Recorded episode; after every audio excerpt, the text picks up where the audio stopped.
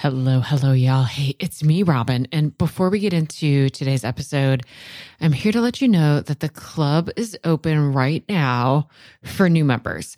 I'm going to take a couple minutes to fill you in on all that the club is offering right now. So if you know for sure you're not interested in joining the club, you're just going to want to hit the forward button a few times until you hear that baffling behavior show jingle. Okay, so the club is a virtual community for families of kids with vulnerable nervous systems and big, baffling behaviors. Many families in the club are parenting kids with a history of complex trauma, but definitely not all. Some are parenting kids with vulnerabilities that emerge from their neurotype or their sensory system or their giftedness or their neuroimmune disorder. And of course, some have no idea why their child's nervous system is so vulnerable. The primary purpose of the club and why I've created it the way that I have is connection and co regulation. Because when I reflect back on my time as a therapist, it wasn't the skills and strategies and tools and techniques I taught parents that mattered the most. What mattered most was how connection and co regulation strengthened their owl brain so that they could stay more regulated in the face of the chaos in their home. Then they could, number one, actually use the tools, and number two, start to feel a little bit better even before the tools started to work. The club can be accessed online both through your browser on your computer and through an app. And it's open, of course, 24 7. There's a very active forum, a huge video library, and multiple live events every month. Sometimes I teach a masterclass on a specific topic. Sometimes we come together for group coaching or just to ask questions and pick pick my brain. We have two sessions every month called Connect and Co Regulates. And those are designed to offer exactly that. There's no teaching, no coaching, just a place for you to be seen and heard by people who get it. Currently, we are also offering once a month bonus sessions for siblings of dysregulated kids. The club is intended to be kind of like a buffet. There is a ton in it, not because you're supposed to do everything in the club. You take what you need when you need it and come back when you're ready for more. If you could use a little extra support, consider joining us. You can read all about all the details over at robyngobbel.com slash the club. I'll put a link in the show notes and we're open today until the end of the day, Friday, May 3rd. All right, y'all, here's that episode you're waiting for. Oh, goodness. Hello, y'all. It's me, Robyn Gobbel. I'm the host of the Parenting After Trauma podcast, and you are tuned in to what is episode three of a three part series all about boundaries. So if this is the first episode you've landed on in this three part series, know that we reference the other episodes just a little bit in this episode. You probably could just go listen to them later, or you can pause now, scroll back in your podcast app, and listen to episode one or two. I think listening out of order will work just fine for you. Today, I am introducing you to a very special guest, Julianne Taylor Shore, who is the founder of a therapy practice in Austin, Texas called IPNB Austin. Julianne, who also goes by Jules, she sees clients and she trains other therapists from, of course, the Foundation of Interpersonal Neurobiology and Relational Neuroscience, which are the foundations of this podcast. You can also find Jules over at www.cleariskind.com, where she explores how to work with the brain so you can feel more solid and protected in yourself through boundary work. After today's episode, you are going to want to go and find everything else that Julianne I was writing about and publishing about and talking about with regards to boundaries. So I just want to give that information right up front cleariskind.com. All right, boundaries is obviously why I invited Julianne to be on this podcast. And many ways, this interview with Jules is a long time coming. In some ways, I can't believe it's taken me this long to get her on the podcast. Julianne is a dear, important human in my life who has had as much impact on my personal and professional development as Bonnie Badenoch has. In some ways, probably more.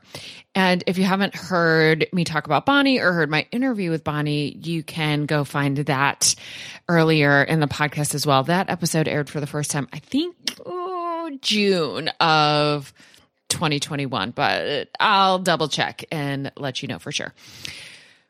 In my time knowing Julianne, I have witnessed her create a completely I think, completely new framework, a completely new way of seeing the concept of boundaries and boundary work. Now, Julianne is mostly an adult and couples relationship and trauma therapist. And mostly she talks then about boundaries in the context of adult relationships. But I have known for years that the way that Julianne works with boundaries has huge implications for the parents I work with. It, it's revolutionary, it's groundbreaking. So often when folks are talking about boundaries, the conversation really can kind of end with this nuclear option, right? Like, if you don't respect my boundaries, I'm ending this relationship. But that's not something we have as an option in parenting, right? So, what do we do when we're in relationships with folks who aren't respecting our boundaries? Very valid, very reasonable boundaries. And we also can't just end the relationship.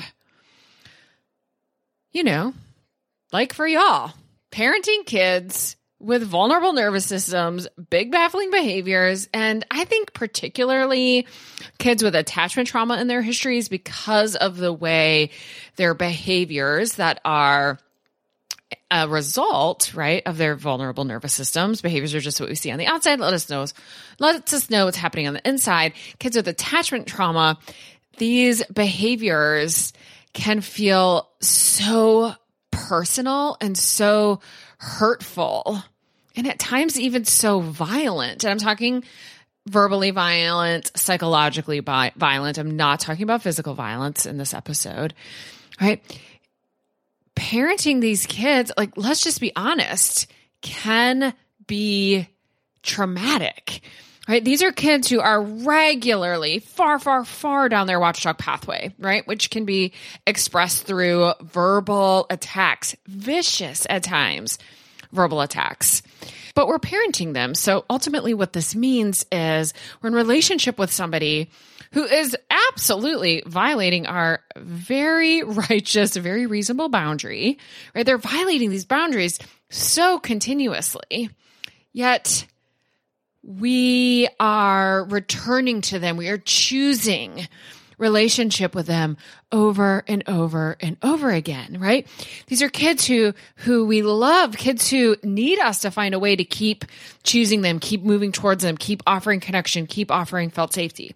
So Julianne answers this question. How do we maintain our boundaries while we're in relationship with people whose behavior we cannot control? And it's a relationship that we are going to keep choosing to stay in and keep choosing to offering safety and keep choosing to offer connection. Jules answers this question with the concept of psychological boundaries. Okay, before I really get into the episode, I have one last little thing I want to say. Please, please, please hear so clearly that in this episode, we are talking uniquely about parent child relationship dynamics. If you are in a mutual adult relationship with somebody who struggles to regulate their behavior, and that comes out through vicious verbal attacks, lying, or manipulation, you can stand solidly in what you learn in this episode about psychological boundaries and take steps to create the distance you need in that relationship so that you can experience the respect and the connection and the mutuality that you deserve.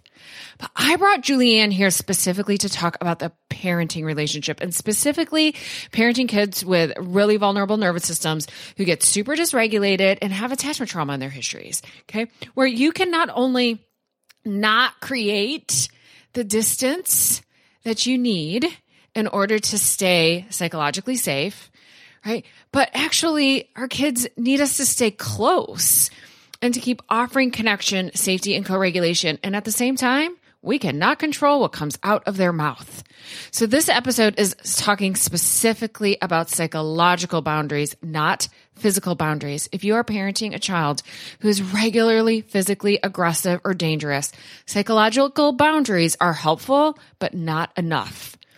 I know that if you're parenting a child who is physically aggressive or dangerous, that you need help. You need a lot of help, like boots on the ground, somebody in your family helping you. This episode is not about physically dangerous behavior.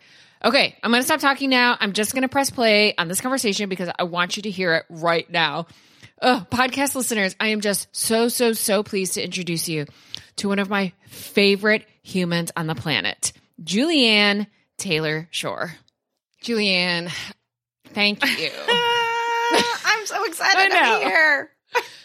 Me too. I'm so excited for so many reasons. One, just to have this extra opportunity to be Yeah, with yeah. you. Always happy to take those. But what you are talking about, and what I've had like the great luxury to be a part of, like uh, kind of in a way watching it unfold for you, Mm-hmm. Is something that the folks listening to this podcast, I feel pretty confident have they they won't have heard this Yeah. described like this in this way before. Mm-hmm. And obviously, I think it's life changing. I mean, I think it's been life changing for me and I think that in especially in these circumstances the, the mm-hmm. circumstance of parenting Yeah. where we we don't have like the ultimate boundary setting as our out, right? Right. Like we don't get to be like, you know what, I think I'm out of this relationship. No, exactly. That is There tricky is- to do. There's a trapped or quartered element to it, right? yes. Yeah. There is no ultimate leaving. No. There is no ultimate leaving. And and we say that as if that's easy in adult relationships. That's not easy in adult No. relationships either. But in this parent child relationship where there's this very real reality that like, oh, this behavior is bad. Mhm. And I would not accept it from anybody else. Mm-hmm. Yet people are telling me I have to set boundaries. And we can also talk if you want to about how people use that word. So Oh. incorrectly, but I did spend a whole episode. So this this episode's part of a series, and the 1st Mhm. one I did covered that how Yeah. we're using the word boundaries and what boundaries Great. really are. But it's such a thing that people are saying, right? Like you have to set better boundaries. And then Mm. what I find is that's feeling the parents I work with feeling like actually significantly worse. Right. Right. Because if you if you set boundaries well enough, I'm putting that in air quotes in Right. with my fingers right now, then what would be happening is the behavior would change. And if it's not changing, that means you're doing it wrong. Right, Or you're exactly. not being strong enough or whatever, which is Right. Not true. No. I we wish let's just acknowledge we wish it was true. I wish it was true. I wish I could control the entire world and make it look exactly like I wanted. Me too. but alas, this has not worked out for either of us yet, despite our Nope. very valiant attempts. Despite every valiant effort, it turns out I cannot control the world. no. And that boundaries have nothing to do with that. Right. So let's start. I actually want to back up a little bit. Tell us, like, why boundaries? Like, of all the things, I mean, you're brilliantly talented. You're trained in all the things. You're mm-hmm. amazing. Why boundaries? Like, what boundaries has become your thing? So, why boundaries is because of what the brain does when it perceives safety. So, think of the brain as basically, for now, it's not, it's so much more complicated than this. However, we're going to simplify, simplify for this moment. Think of it in basically two states a more integrated state and a less integrated state. And the more integrated state, when we use the word integration, what do we mean? What I mean is all these neural networks are firing, doing their own thing, processing their own stuff, and they're cross sharing information with each other. So the more that's happening, the more nuance is available, the more creativity is available, self-soothing. Um, so basically, if I want my brain to be hyper creative in how it's solving problems and relational and with me in a way that's compassionate, a more integrated state is easier to do that from. Less integration is better when we feel like we're in danger. So when we perceive danger, faster is better. And this cross sharing of information takes too much time if we're in an actual danger situation. So why boundaries? Well, they add internal protection. And so I can be not in, I don't want to say in charge of, because that would make me in charge or controlling the world. And that's not how it works. Mm-hmm. but I can be a little bit more empowered to increase my perception of safety, regardless of what is happening in the world around me. Oh, okay. Let's say that again. I can be empowered to increase my perception of safety, regardless mm-hmm. of what mm-hmm. is happening in the world around us. Right. Which, so like parent, I'm just imagining like the parents that are listening have mm-hmm. probably two simultaneous reactions to that, like a huge relief as mm-hmm. well as a huge confusion. yeah. like, wait, what? Is that possible? right. Well, it, how it's possible is two things. One is you can put a pause between your mind and the mind of another person. You can put a little bit of space psychologically between what's happening in front of you and how you're taking it in. The other thing you can do, and who knows, we might talk about this. I'll, I'll come back and talk about this one at another moment probably, but you can also put a pause between what you're feeling and what you're doing. Yeah. And in both of those ways, you're increasing trust in yourself and you're increasing, um, your perception of safety about how you have time to respond um, to to what's going on. Okay, so here's an example. When my kid was like three, she's nine now, but when my kid was like three, she had this thing where she would come into my room in the mornings and like some days she would say, Good morning, mommy. Mm-hmm. Is it wake up time? And other times she would walk in and she'd say, Good morning, mommy. I hate you and I want a new family. yeah. Ow, except it doesn't have to be. Yeah. So here's what I mean I can put a space between my mind and her mind where I don't actually have to guess that everything she's saying is wholly true. Yes. Or about me. What? she did use the word you right. in the sentence. Right. But what's actually going on in that little one is whatever. She's three years old. She's probably got a hormonal dump going on that day. Mm-hmm. And she's acting out whatever um, her body is telling her brain. So yes. uh, a brain is a body's captive audience, right? So it's always going, how we doing? How we doing? It's like looking at the insides of you all the time. How we doing? What should I do to take care of you? Mm-hmm. And my guess is on a day like that, she has a lot going on yeah. in her body. And she's expressing it the only way she knows to the safest person in her world. Yes. In this case, I'm the lucky human. Yeah. and she's saying this thing I hate you and I want a new family.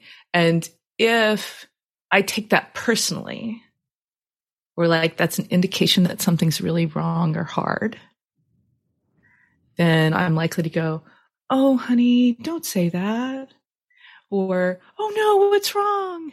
Or or ah get really agitated or internally but not say it out loud yeah. well fine go get a new family. Right.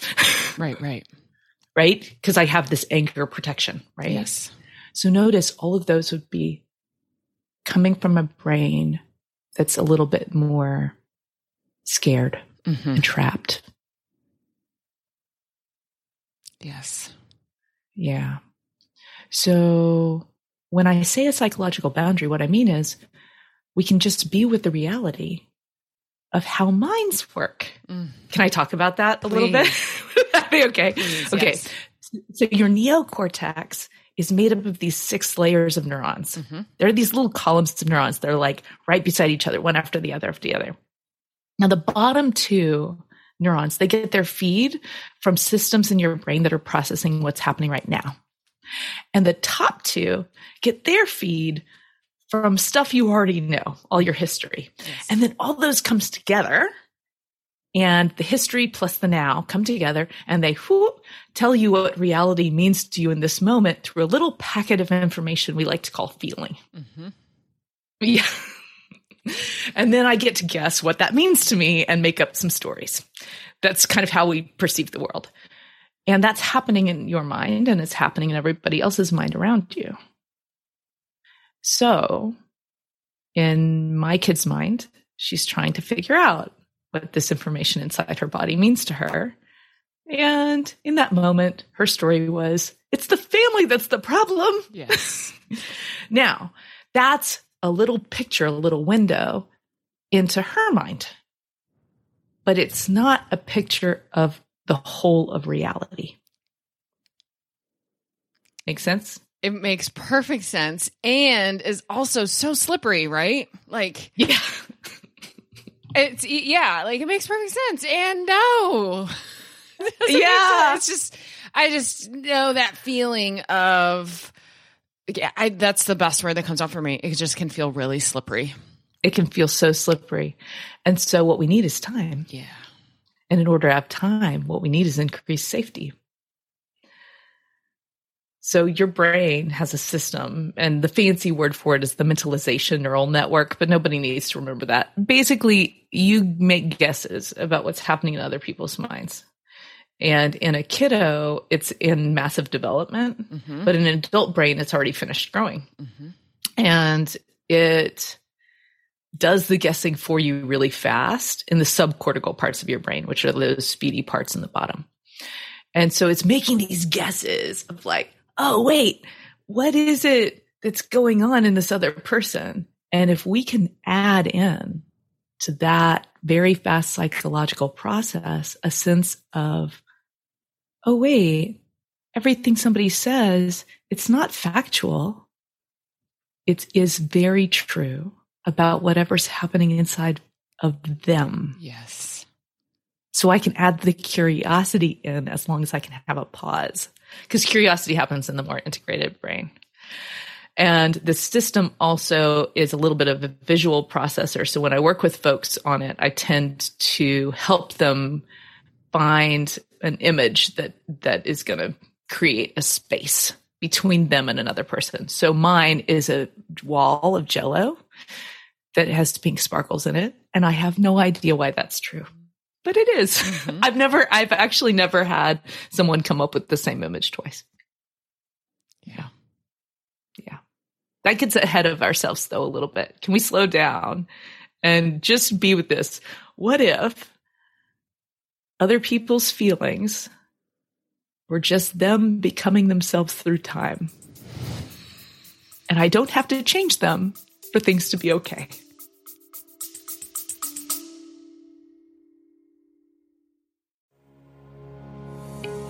Wanted to pause the episode real quick and read you this testimonial from one club member.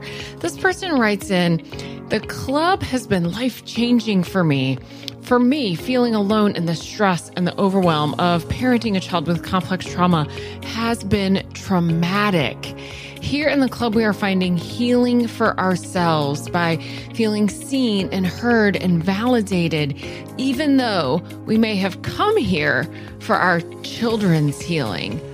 Oh, y'all, that is exactly what I'm trying to do in the club to create a space that's for you that also brings healing to your kids. So the club's open for new members until April 28th. We'd love to have you. robyngobbel.com slash the club. All right, let's get back to the episode.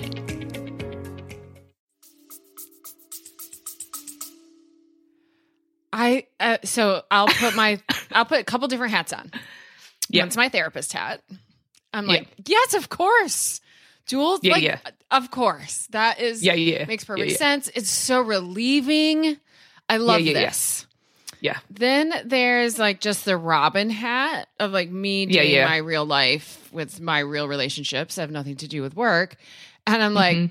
okay, sure. Yeah, that sounds great in theory and basically impossible to Right. actually do.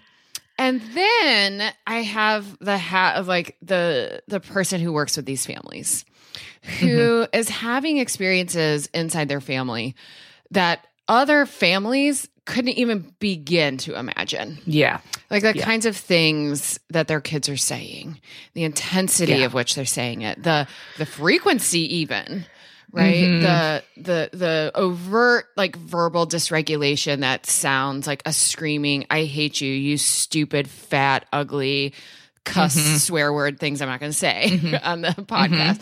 And that Mhm. and and then the intensity of it, like the like the constant barrage of Uh-huh. of verbal assault in a way, Right. as well as what can feel a little less intense in its energy of Mhm. things like lying and the manipulation and the Mhm. the you know so as i was getting ready for this Mhm. podcast i was thinking about how like it kind of all comes down to that we can't control what comes out of or goes into somebody else's mouth because Right. food is also another thing Mhm. that causes a lot Mhm. food and lying i think are almost like the things i hear about the most so Mhm.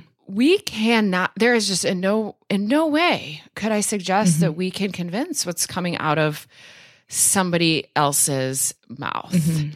Yeah. Yet then there is this what feels kind of uncomfortable space Mm-hmm. of when I say that to a parent who's being truly assaulted Yeah. in their own home, Yeah. it almost feels like there's this way I'm saying, "Mm, so sorry. You just have to learn how to deal with being assaulted. Mm-hmm. And I know that my Yeah. felt sense of that comes from my own Mm-hmm. relationship with my own psychological boundaries. Right. Right. Right. But I also know I'm not the only person who's thinking that or feeling that, Mm-hmm. right? That's Mhm. like, if Mhm. I don't figure out a way to make this behavior stop, or at least respond in a way mm-hmm. that is suggesting Mhm. I could make it stop, Mm-hmm. the only Mhm. other option means I'm just laying down and taking it. and helpless, hopeless Yes. forever. Totally. And and this this piece is particularly handy in a couple of ways. One is we're acknowledging the reality of your situation. Yes. The reality of the situation is in a lot of these cases the behavior is big enough that if it were anyone else in your world you would leave, but you Yeah. can't Yeah. because this is your child. Yes. You can't. And so you, choosing to stay and be parent and it it doesn't even feel like a choice. Right. There's and it is a cho- like and I want to acknowledge and honor and be amazed Yeah. at making that choice every single day and going back and staying and hanging in there and finding love anyway for you and for the kid. I agree. There is this like Like amazing. you are amazing. moments by moment re um commitment a a Yeah. choice every moment that is Exactly. amazing Exactly. And to make that a little bit easier, we can feel less hurt by the insults, by the hard words, by the cursing, right? And in that way, as you protect yourself, you can actually support your brain in being able to enter a state where more creative and nuanced responses are possible. Mm. And the thing is, is I actually think the parents who are listening have way better ideas about the doing part than I will ever have because you live in it every day. yeah i agree Yeah.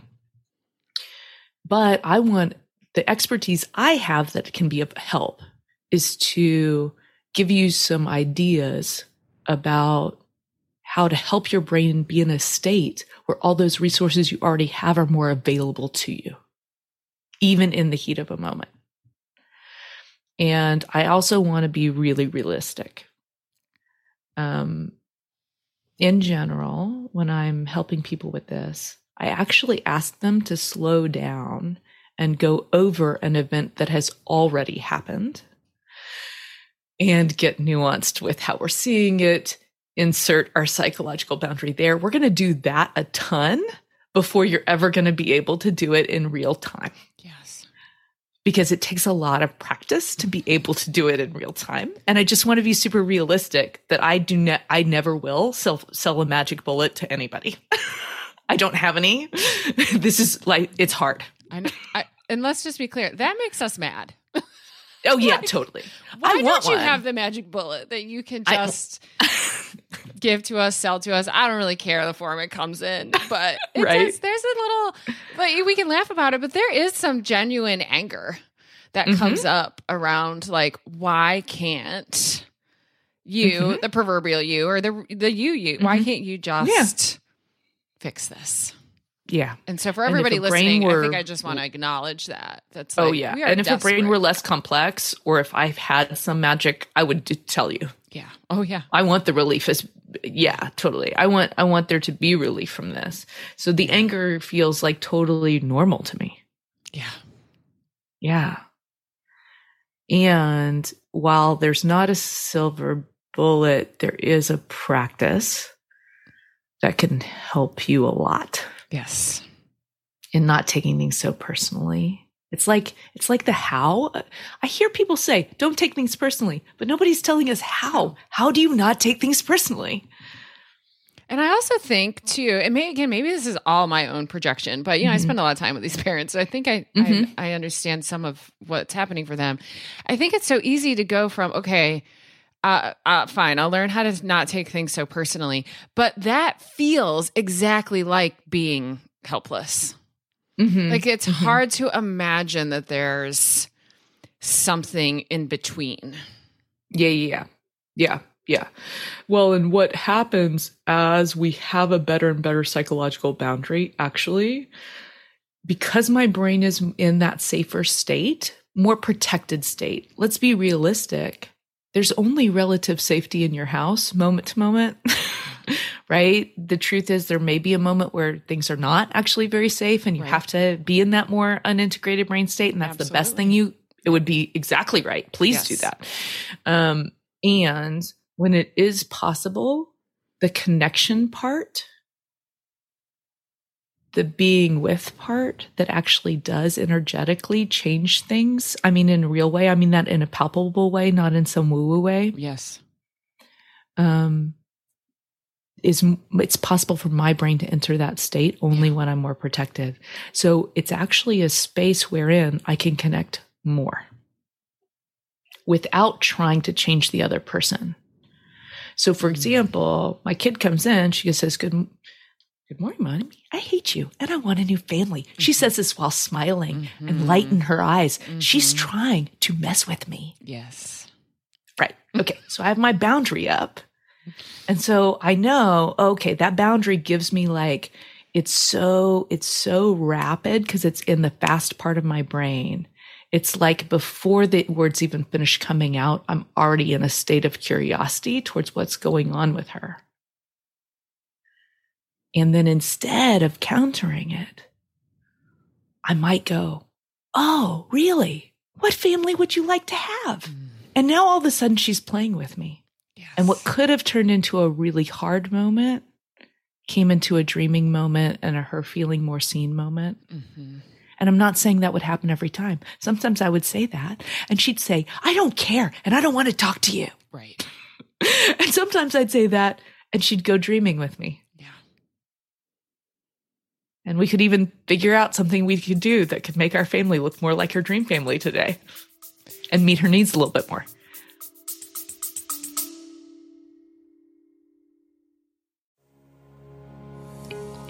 So, you may have heard that the club is open today for just a few days for new members. And I wanted to share with you what this club member said about her time in the club. This member says, I was way more ha- successful handling a stressful situation than I would have been a year ago. And it is truly a result of the material I've learned through Robyn and the club. Oh my gosh, y'all. I love, love, love hearing that. There's no way that we can promise that the stress from your kids is going to change because we're just not in control of anybody else but ourselves.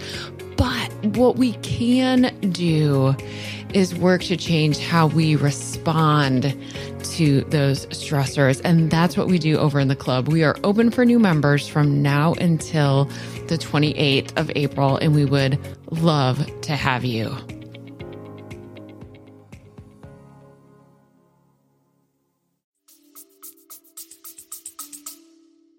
Yeah, I mean, part of what I'm hearing you say, and I want to really articulate it, is Mm-hmm. p- an aspect of this work and of you know Mhm. practicing this boundary is that we're not doing it in an attempt to manipulate what the person does next That's right. because it's so easy to Mhm. take something like, "Oh, that's interesting. Tell me about what this dream family is like." But to do that Mhm. very deliberately as like a behavioral intervention, right? Like if Right. I respond this way, that will change Mhm. what she does next. And so Mhm. removing ourselves from that, oh my gosh, I, that might be the hardest thing. Yeah. Well, I think I'm embracing this truth about something the way the world works Yes. is I have no control Yeah. and I do have influence. Yes. And both are true simultaneously. But sometimes we want to use that influence to imagine we have more control. And sometimes when that doesn't work, we fall into helplessness and stop using the influence we do have. Yes. And so it's it's the brain state that supports holding the both and of influence but no control. Oof. That's hard. Isn't that hard? It's so hard to be a human. It's so hard and it makes me so mad. And I Yeah. actually, this is making me giggle. I actually have a podcast episode ca- called Influence But Not Control. Oh, that's So, amazing. That's funny. and folks can go listen to that if you want to dive a little deeper into that. It wasn't that long ago, probably last fall. So you can scroll back and and find that. And and also the reality of like I record podcast episodes that I need my myself. Yes. I, all the work I'm doing, I do because I need it. Of course. Every single bit of it. of course. Every single bit of it. I'm not doing, I'm not like some, oh, I do this amazing every time. No, no, no, no, no. it is a practice for me, like it's a practice for everybody else. Yeah. Mm-hmm. Yeah. And if I use my influence not to get you to do something, but to be with you and connect with you, because, or to to be um, with me in a way that doesn't feel so helpless, Mm-hmm. and that's the goal, rather than to get you to change. Right. it's more likely that you'll stay in that more integrated state. Because now I'm not butting my head up against the reality I can't control that is going to send us into a space where we're like, oh, good. Now it's even worse. Right.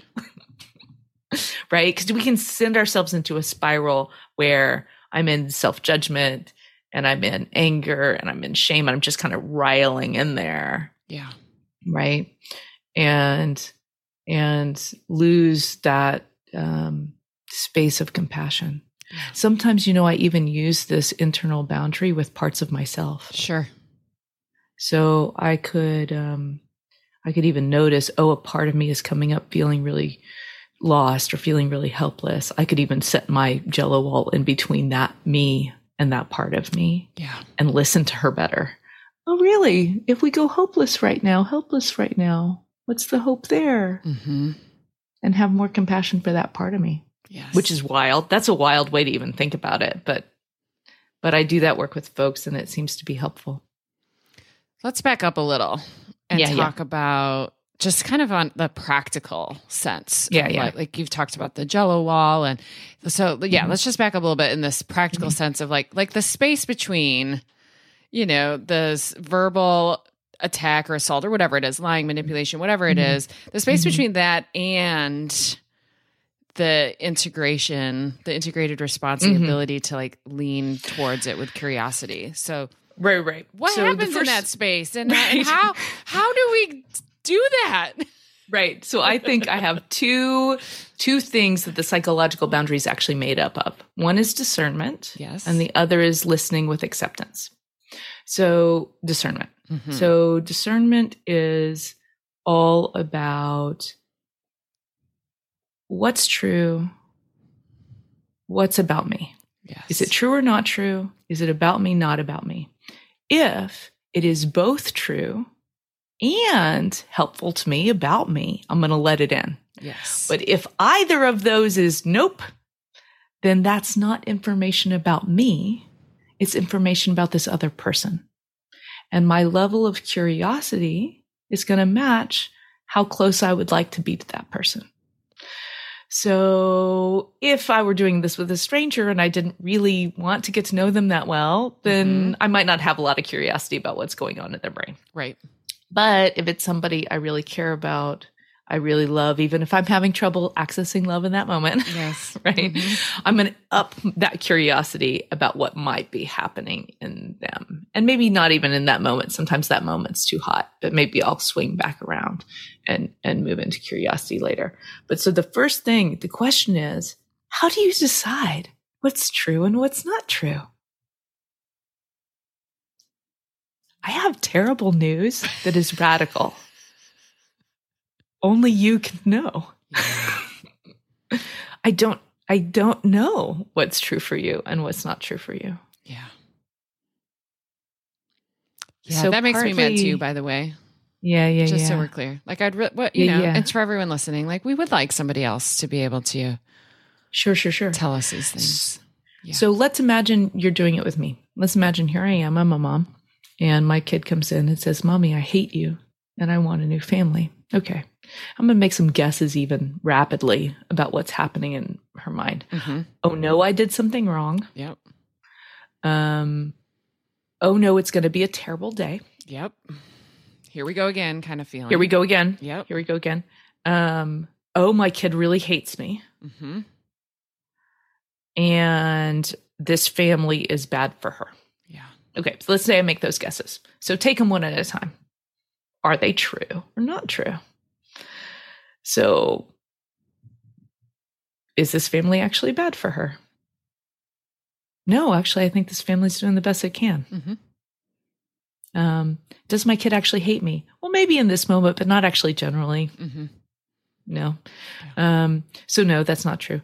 Um, i did I do something wrong? Well, we just woke up, so I can't. Right. I mean, maybe yesterday, but Right. not this second, Right. right? I do wrong th- stuff all the time, like whatever, but but not not right now. I, I she woke me up saying this, Mhm. right? What was the other one I said? I was I made some sort of guess. That we're gonna have a bad oh, it's day. going to be a bad day. Yep. Is that a- absolutely true? Uh, no, hmm probably not. I, Okay. I I need to add one more thing Uh, yeah, yeah. because for me, the Mhm. other piece that that would bring up is Mhm. I am hateable. I am hateable. Yeah. And go ahead and put that on the other side of the boundary too. I'm Yeah. hateable.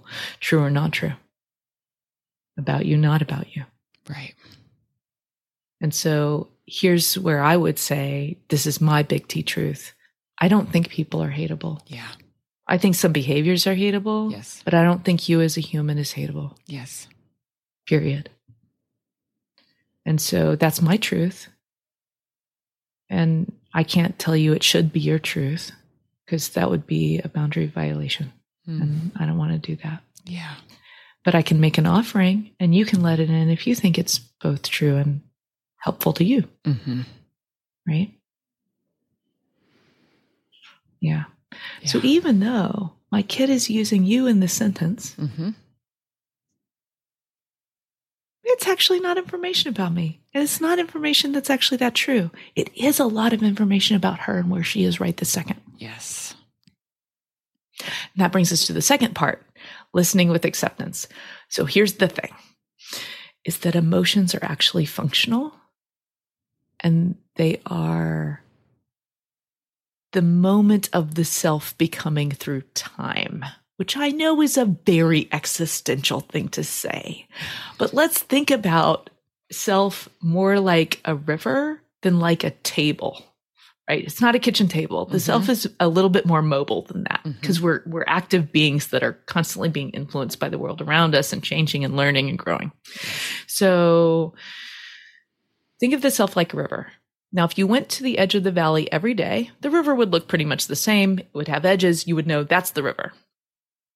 If you spent 20 years away and then went to the edge of the valley and looked down, the river might have shifted enough. It actually even looks like a different river.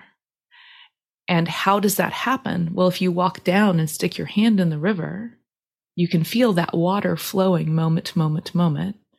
And as it does, and as the rains and droughts come, that river's going to change as that water flows. It's going to move. That flow in us is stuff we call thoughts and feelings. So if I say what you are feeling or thinking is absolutely wrong and should not be, what I'm saying is your river isn't right. Rather than bearing witness to the river that is. Yeah. So that's kind of radical. I am aware that's a crazy way to think about it. But what it gives me is a gift of listening.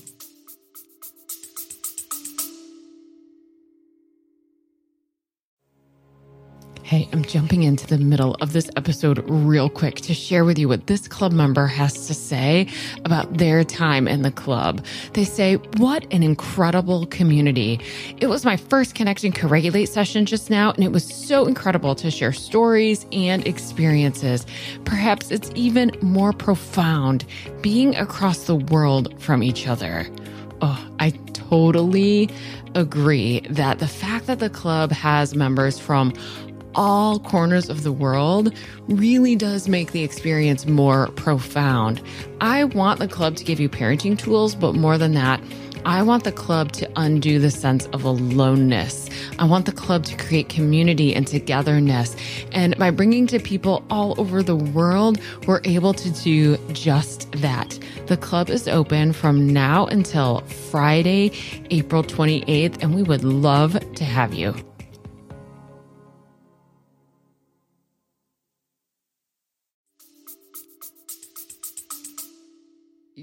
Yes. And I mean, yes, uh, without question. And, you know, I think, again, to just give language to what I imagine would come up Mhm. for folks is Yeah. holy moly, is that a hard ask?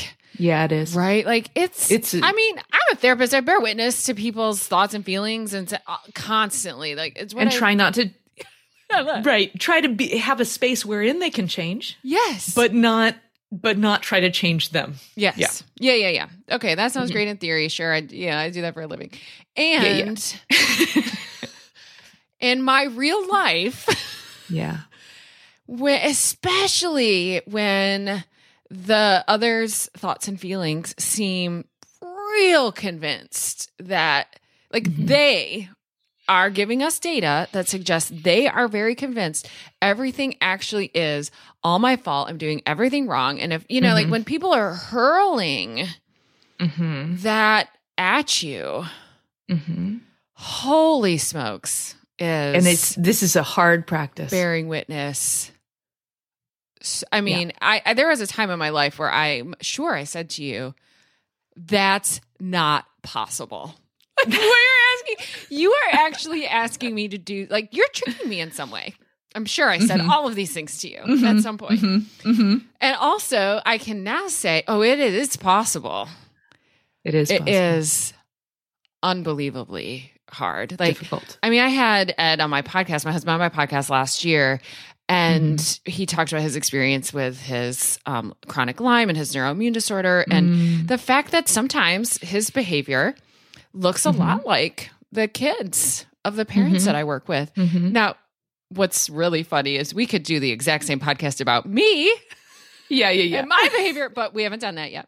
So anyway, and you know, and in in many ways, this was a, we didn't talk about boundaries like this, but with those words, but that is what we talked about as Mhm. far as my ability to sometimes have enough of an internal, you know, like enough of a psychological boundary and enough of a containing boundary around my own behavior Mhm. that despite his behavior, despite what he's saying, despite wh- whatever, Mhm. whatever, whatever, that I did do have the presence of mind to be like, not about me, not true, not about me, all about him and the inner chaos that he's in. And the despite the fact that he's just hurling things at me, Mhm.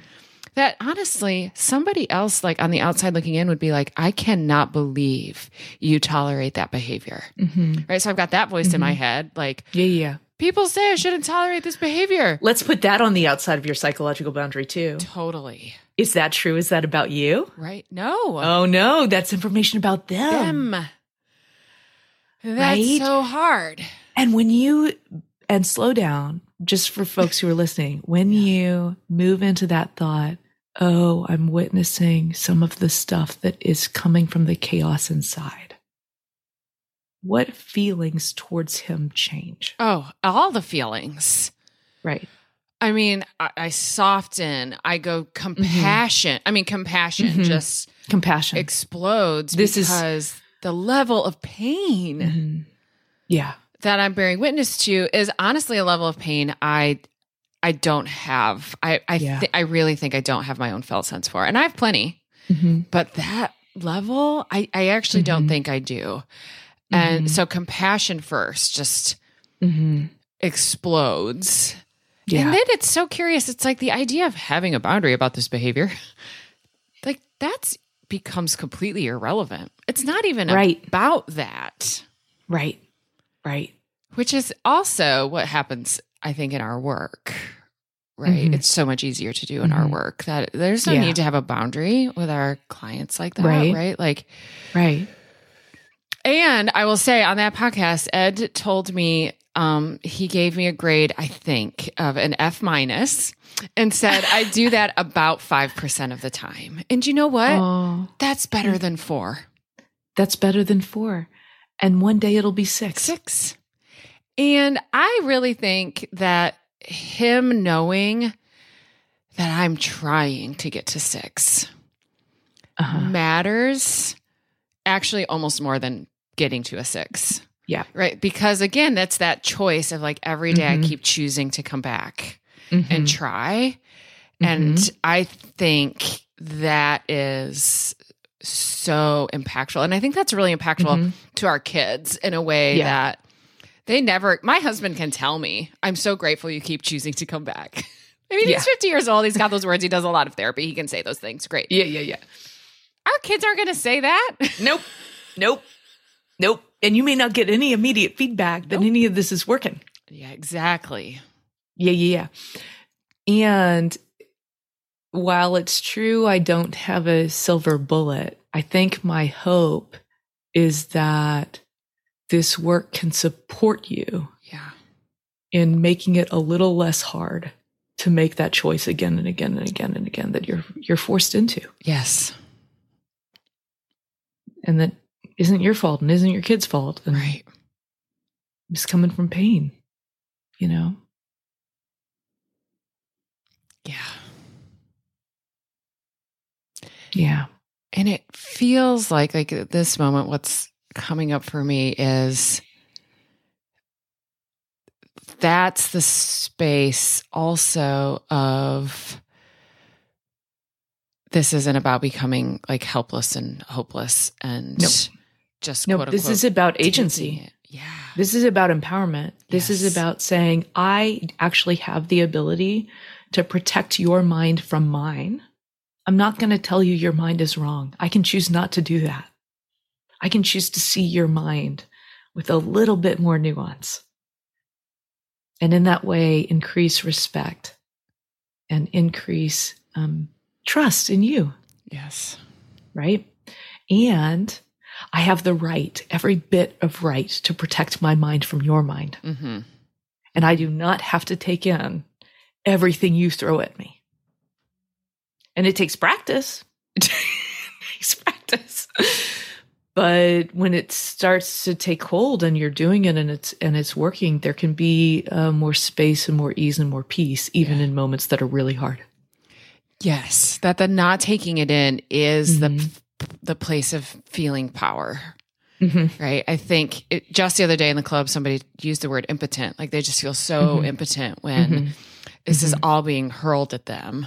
And Mhm. I, I mean, I get that, Yes. and I also get the feeling that until you've really solidly put two feet in this space of having this Mhm. psychological boundary, it does feel like not doing anything, what feels like not doing Mhm. anything, is Mhm. synonymous with that, you know, that person used the word impotence. mm-hmm. And the truth that actually there's so much power there. Yeah. Exactly. That's that's what I'm hoping for is to help folks even in hard hard situations feel more empowered and more able to protect themselves even though you can't change the behavior of the person in front of you. Ugh. I'm a lover of reality. I just I just want us to embrace what's actually here and then deal with that. Yeah, theoretically, me too. And it is I know, just exactly. so hard. Catch it. No, catch me on a catch me on a hard day, and and you'll catch you'll catch me not doing any of these things well. For sure. Yeah. I mean, for moments, and I, I would like to make that so clear for people. It's real easy for us to sit, behind these microphones and and Mhm. say all this stuff. And also, Mhm. we have real lives with real people in them, and Mhm. and um, some of Mhm. those people are challenging, and and also I'm very challenging. Mm-hmm. Totally. oh, I can be a real pain. Yeah.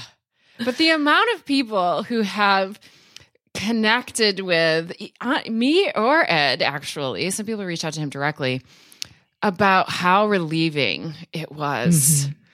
to hear him say that I do this well 5% of the time. yeah. Like just how perfectly human that is. I, I've got a Mhm. lot of opportunity for growth.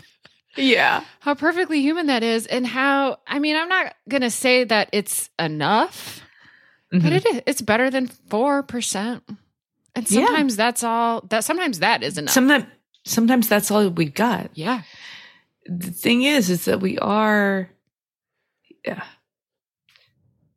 i think you're doing the best you can. Yeah. I think the fact that you're listening to this is you doing everything you can. Yeah. So we can we can even pause here. It- you know what happens on si- inside of the jello wall? Is self-compassion. Yes. Is whoa it's hard to have a kiddo who's yelling at me like this. Yes. Oh my gosh, I'm not alone. There are other people out there who have kiddos as hard as this, who are dealing with behaviors as hard as this from other family members who feel like this is a really hard choice every day, yeah right? So, to on the inside of the psychological boundary, whatever whatever your image ends up being one day, right? Is a is just an ocean of compassion and recognition that you're trying. yeah yeah and how painful it is to regularly be confronted with these Mm-hmm. old stories, right? That Mhm. like like if if I'm worried that what Mhm. my kid is saying to me means I actually am hateable. Mm-hmm. You know, that comes from a place that has nothing to do with my kid. Yeah. And to have so much compassion for that part, Mm-hmm. that part of me who's who's ever felt that way or ever Who learned that, that. way, learned that maybe it Mhm. was true. Mm-hmm. and to have to be put in situations you know, hour after hour, moment after moment where I have to revisit that. Mm-hmm. It's so Yeah. painful. Yeah. So having a ton of compassion Yeah. For the thread of that part of your history being pulled again and again and again. Yeah. And and doing this work on the inside can help with maybe undoing that story Oh, too. yeah. Mhm. Yeah. Yeah. And so for everyone listening who is, you know, got this far and ha- is having the feeling that I once really truly had when 100% of my body, I had the Mhm. feeling, Julianne, what you're saying is hogwash. It's impossible. you are selling me a line. And frankly, it's not very nice that you're doing this. Yeah. So Yeah. welcome to my inner world, listeners. Those were my absolute like with 100% of my being. hmm That is what it felt like. hmm And I can probably say that probably correlated with also instead of like a 5% ability of having this, you know, psychological boundary where I don't have to take it in and I can respond with compassion and empathy. That probably was about 0% Mhm. back when Mhm. it felt completely impossible. Yeah. And that I just want to say like that that can change. It can feel totally impossible right now and and that's a valid experience to be having in this Mhm. moment. Like what you're saying is Mhm. impossible. Yeah. And it also is true that it is possible. Yeah. Yeah. Yeah. And even just to try it on. Yeah. You know what you can do to start to try it on is come out of the moment, come out of a hard moment, and then revisit one hard moment when you're alone, when you're not when you're not in a situation, right? You revisit a hard moment and almost like you're looking at a photograph of that hard moment or a video of that hard moment. You're going to look at it from the outside so that you can have a little more distance from it and just wonder. Just be curious about it.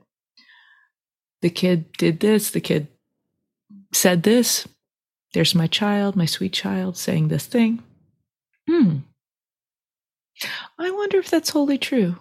I wonder if that's wholly about the parent in that picture. Or if maybe some of it isn't quite so true. Yeah. It isn't totally about that parent. Oh, maybe that's information about the kiddo. Oh, if I if I listened underneath what they were saying, if I if I really wondered about what would be driving that without trying to change it, Hmm. what would I notice? So that's like a step towards doing this in real time. Mhm. I actually really encourage people when you're trying on these ideas, don't try them out in real time. I think it's too much too fast. Yeah. But try it on with revisiting something that was even medium hard. You may not even want to pick the hardest moment in the last week, but maybe one of the more everyday version of hard moments. I also And- sometimes and try have it out. folks like yeah. look at something in the media, like a like a Mhm. cartoon or a Mhm. movie or something, Mm-hmm. and look Mhm. at these interactions and like kind of pause and Yeah. like make it completely third person. Like, Yeah. what do you imagine for this person? What do you imagine for this person? Mhm. Where you know, and you know, sometimes that level I think of psychological distancing Mm-hmm. Can be one. It's like, well, this happens to everyone because they make movies Mhm. about it. Two, Yeah. you know, if it's feeling too, uh, and you know, just too vulnerable to Mhm. reflect on ourselves, Mm-hmm. then to look outside, you know, Yeah. too, because there's plenty of examples that we can find. Yeah, media. exactly. Exactly. Yeah. I love that idea. Take it all the way into the third person because the more you can stay differentiated from the scene, like separate from the scene, is all I mean. Um, uh, the easier it is not to get caught up in the emotion of the moment. Yeah. Right. So, so then you can you can really wonder about. Oh wait, does everybody's mind saying absolute truth all the time? Or is everybody's mind really telling us a lot about what's going on inside? Yes. and not so much about what's going on around. Right. Yeah. Mm. Yeah. I love that idea. Mm. Oh my gosh. Thank you so much. This, Oh. um, you know, I've, it's been a topic I've been, you know, mulling around for a long time. Is like, how do I refer people to your Therapist Uncensored podcast all the time, Oh, yeah. which is about, you know, mutual adult relationships. And I Mhm. preface that like, this is about mutual adult relationships, but there's so much in here that's related, you know, that you can Mhm. use in your parent child Mhm. relationship. And so to be able to now have like a resource to offer to folks that is specific about yeah. your brilliant work around boundaries, but with because it is different to be in a parent child relationship Right. than to be in a mutual partner relationship. It There is. is some really important nuances that we cannot ignore. Mhm. Um, so I'm just so grateful for your time this morning and look really forward to when we get to get together again inside the club and help people like really go into this, you know, do some experiential work around this. I Mhm. just cannot wait to bring that to them. And like, I guess it feels the excitement of like knowing how this has impacted my life, you know, to be able to yeah. Really bring this to other folks is so exciting. Um, for other folks, I do want to give them some more ideas about where they can go and find you. Is your course, um, is the boundaries course something people can just buy whenever? I think they can. I think so, too. So there's a boundaries course on therapy wisdom Yes. called the neurobiology of feeling safe. And it's it's just hanging out Yeah. at Therapy Wisdom's website. So you can go and get it. And I think you can link I think I have a link on my website. I'll fix it if I Uh, don't. yeah, I'll, I'll, go put look. a link down to you because I've taken the course and I've re, you know, re-watched and re-listened. This is very powerful and without question, it's for therapists. Mhm. And I think there's a lot of great information in it for people who aren't therapists. Yeah, yeah, yeah.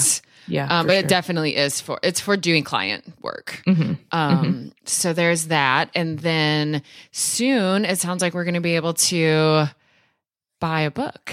Yes. my Do you- book is coming out December 1st, 2023. Ah, What? I know. It's called Setting Boundaries That Stick, and it's it's actually breaking down four different types of boundaries, and we just talked about one of them today. yes. Yeah, and it talks about the neurobiology of boundary work, really, because I'm all my work is basically here's the thing. I came into therapy thinking it was a bunch of woo woo bull BS, mm-hmm. honestly. Mm-hmm. Mm-hmm. Totally.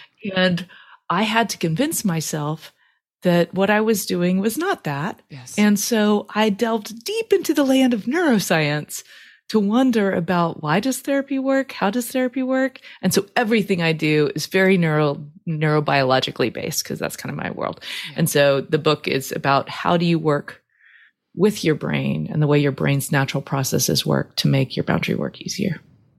and it's a book for Lay people, people, everybody. It's not a book just for humans. therapists. It's not a book for therapists. This is not written with therapists in mind. This is just a book for humans. For all us humans bumbling around. Yeah. Ugh, I can't wait. I'm just like, you know, people talk about boundaries constantly right now, but the way you Mhm. talk about boundaries is different in Yeah. a really important way. Oh, In thank a you. Really, really important way.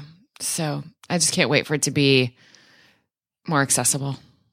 Oh, I'm delighted. Yeah. Thank you. Thanks you. for having me. I can't wait to meet the folks in the club. I know. I cannot wait to introduce them to you Yeah. and vice versa. yeah. Yeah. Thank you. You're welcome, hun. uh, y'all, I need to listen to this interview over and over and over again. And then I need to listen to it again. There is so much in this interview, I know. Remember when I first heard Julianne ask those questions? True or not true? About me, not about me. And then her description of her jello wall. I thought she was living in some sort of alternate reality. It felt impossible to me. Like, I thought she was making this up, like, kind of tricking me in this really not very nice kind of way. It felt impossible. But, y'all, I'm here to tell you it's not impossible. True, not true. About me, not about me. These questions apply to every relationship, every single relationship. I get to ask those questions when deciding if I'm going to let in somebody else's thoughts or feelings or behaviors. It's hard. I'm not trying to tell you that this is an easy journey, an easy experience, an easy practice. It's not easy by any means. So, next week, I'm going to talk a bit about my ongoing journey that I've been on to strengthen my psychological and energetic boundaries. So, I'll give you a little case studies of sort. This might help give you kind of like the beginnings of a map of how you might be able to do this for yourself. And you heard me say in this episode that Julianne is coming into the club in March as a special guest to lead us through some like experiential exercises that's going to help club members begin this journey for themselves while also then being able to be surrounded by folks who have kind of the same approach, the same perspective, and can support them on this journey because it is a journey. I've been on this journey for years, and it's this ongoing, always everyday practice of strengthening psychological and energetic boundaries. We'll be opening the club for new members on February 28th through March 6th, 2023. And then the masterclass with Julianne, it'll be right away on March 8th. So if you're listening to this episode right when it comes out and it's before March 6th, 2023, mark your calendars, come and join us in the club so you can join us in that masterclass. Now, if you're hearing this episode like far into the future, just remember that everything we do in the club is recorded. It's stored in our on demand video library. So you'll be able to access that masterclass with Julianne and then all of our conversations that we have after in the on demand video library. But February 28th through March 6th, that's when the club is opening again. We would love, love, love to have you. Thank you for joining me on this three episode series on boundaries and being brave enough to journey with me on this new way of looking at boundaries and seeing how this impacts our relationship with ourselves and our relationship with our kids. These kids who are so hard, but who we love so much. Even if that love feeling feels really far away from you right now, you're here, you're listening. Something's bringing you back here so that you can keep going back, keep going towards your kids. I love that. I'll see you next week.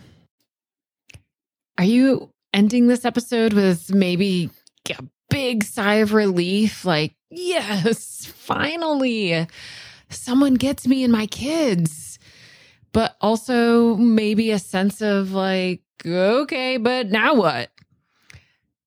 All right, y'all, I've got lots of possible now what's.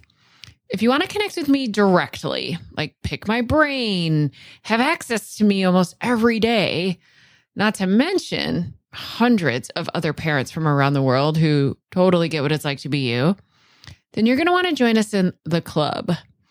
We have monthly live events including groups for siblings of dysregulated kids, a huge video library with uh, something like 80 or 90 videos, plus transcripts and certificates of completion. Plus, of course, a very active forum that I'm participating in every single day. We open for new members periodically, so go check robyngobbel.com slash the club. If we aren't open now, you can put yourself on the waiting list and I'll let you know the moment we open for new members. That's robyngobbel.com slash the club.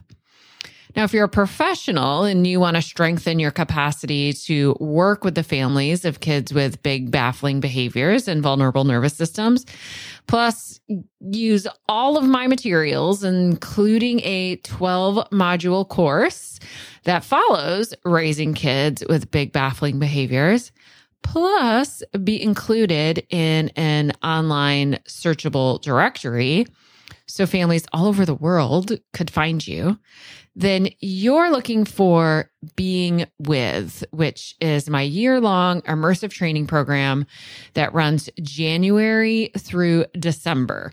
So you'll want to go to robyngobbel.com slash being with, read all about it. And if you're interested, put yourself on that waiting list too. Now, if you just maybe need a little extra connection and co regulation, but don't feel like you need to join the club, then you can just keep listening to my podcast. Or you could go subscribe to my Start Here podcast, and that'll give you 10 episodes in order that will take you through cultivating a great foundation of parenting with regulation, connection, and felt safety. That's at robyngobbel.com slash start here. You have to go there. You can't just find it in your podcast app. Or you could get yourself a copy of Raising Kids with Big Baffling Behaviors, paper book, audiobook, ebook. You can get that anywhere books are sold. Or you can just head to my website download one of my very many free resources. I keep them all really easy to access at robyngobbel.com slash free resources. Webinars, masterclasses, ebooks, infographics, all sorts of stuff. Go check it out. See what of those things could be supportive of you or maybe to the other adults in your life who are helping support you and your child. There are just so many ways that you and I could be more connected, and you can get the amount of co regulation and support that you need. If it feels like a lot to remember, all you have to do is go to robyngobbel.com and take your time clicking around, seeing what I got there. I am so, so glad you and I are connected now. And I can't wait to be with you again soon and our next episode of the Baffling Behavior Show. Bye bye, y'all.